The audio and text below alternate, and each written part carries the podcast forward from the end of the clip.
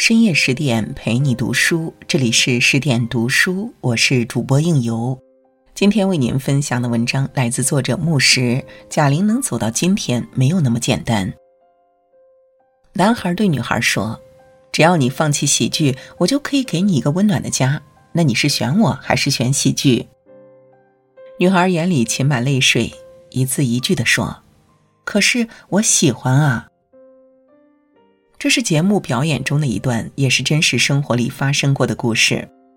如今，女孩成为了家喻户晓的喜剧演员，深得观众喜爱。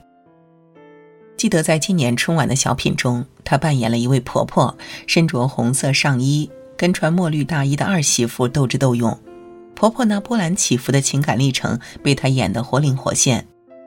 她就是贾玲，那个幽默且憨厚的胖丫头。支撑贾玲一路走过来的，不仅是对梦想的热爱和坚持，更是她那真实而不做作的品质。可以说，贾玲是用真诚为自己打开了一扇门。全力以赴追梦，只因一颗真心。贾玲虽出身普通的工人家庭，但从小就对艺术表演有深厚的兴趣。她小时候经常看央视的曲苑杂谈，并津津有味地模仿里面的鸟叫声和乐器发声。看得多了，便心生向往，幻想着有一天自己也能站在舞台中央演出精彩的节目。高中毕业，他报考了北京电影学院，却不幸落榜了。但他不愿放弃，暗暗鼓励自己：一次失败算不得什么，大不了明年再战。就这样，他一个人留在北京，边打工赚钱，边努力学习，家人也全力支持他。家人的理解与支持，让他的性格里多了几分温暖与乐观。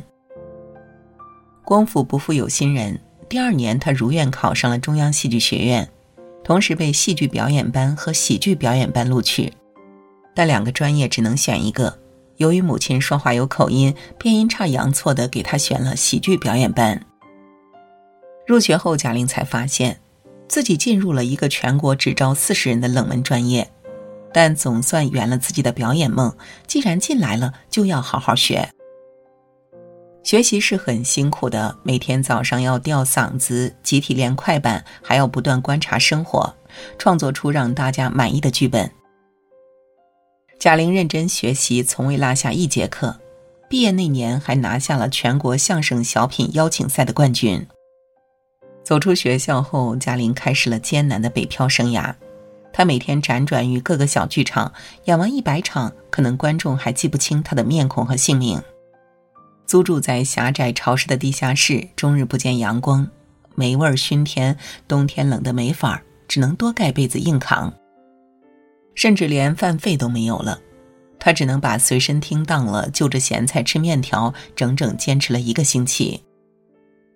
理想很丰满，现实很残酷。事情说起来容易，做起来无比艰难。当初和贾玲一起学习的十个女同学全都转了行，只剩下她一个人仍旧默默地向前行走着。姐姐在老家给她找了份稳定工作，而她却拒绝了。还没到最后，有的是希望，有的是信心。既然选择走下去，吃些苦，受些累，没有什么关系。丁玲曾说：“人只要有一种信念，有所追求，什么艰苦都能忍受，什么环境也都能适应。人生方向盘掌握在自己手中，遇到困难挺过去，靠的全是自我心甘情愿的付出和努力。”而此时，贾玲厚积薄发，命运之神开始转头眷顾于她了。二零一零年，贾玲和白凯南在春晚舞台上表演相声《大话捧逗》，一炮而红。事后，他高兴地说：“你不知道做喜剧演员是多么开心的事情。”从求学到被大众所熟知，花了他十年时间。一路走来，荆棘遍布，只因饱含着他对喜剧的一颗心。舞台上欢声笑语，只因一片赤诚。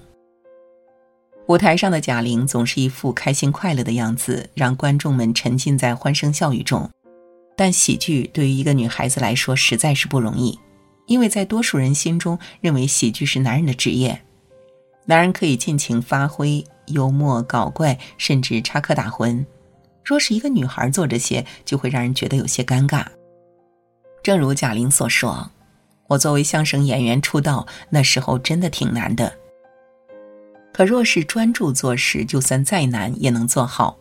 为了节目效果，贾玲尝试各种各样的装扮，甚至不顾个人形象，只为给观众带来更多的惊喜和欢乐。”二零一五年春晚节目中，她大大方方的演女汉子，道出那句“我没心没肺”，一群男生前呼后拥找我掰腕子。逗得大家捧腹大笑。这之后，他演过不少扮丑的角色，比如模仿阿宝扮演歌手火风，饰演玛丽莲梦露。有一次，节目组要他去骑鸵鸟，不料飞奔中的鸵鸟把他甩翻在地，使他磕到地的下巴上全是鲜血。老师冯巩心疼徒弟，便打电话问他：“你好好的一个女孩，以后还嫁不嫁人了？”可贾玲没有怨言。她坚定说道：“当你站在台上，所有观众都因为你开心快乐，我觉得扮丑也就值了。”人们常说，每个喜剧演员都有自己的悲伤，他们只是把悲伤留给自己慢慢消化，而把欢乐送给了他人。作为一名喜剧演员，贾玲难免会遭受到一些恶意揣测，而她从未争辩，只是笑着说。我从不洗白什么，我做自己就好，大家看得到。他相信，只要认真对待、刻苦练习、拿出优秀作品，观众一定能感受到你的诚意。后来有一位主持人问他：“你已经找到让观众笑的套路了吗？”贾玲回答说：“我的套路就是真诚，发自内心的真诚。真诚最简单，也最珍贵。”是发自内心的善意，是立身处世的根本。贾玲能把最好的样子留在舞台上，只因她的一片赤诚；令人如沐春风，只因一份真诚。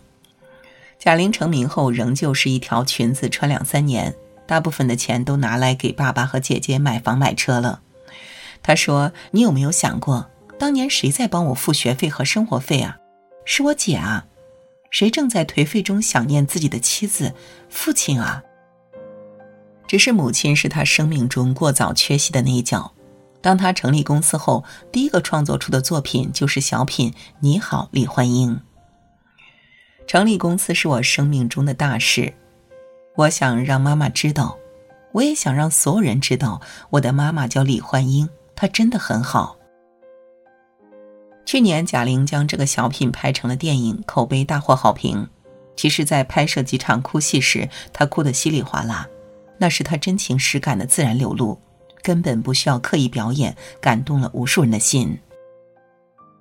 知乎上有人评价说，这部电影在制作和体量上似乎并不具备大片气质，却一路逆袭。事实证明，真挚的情感、真诚的故事更能得到观众们的青睐。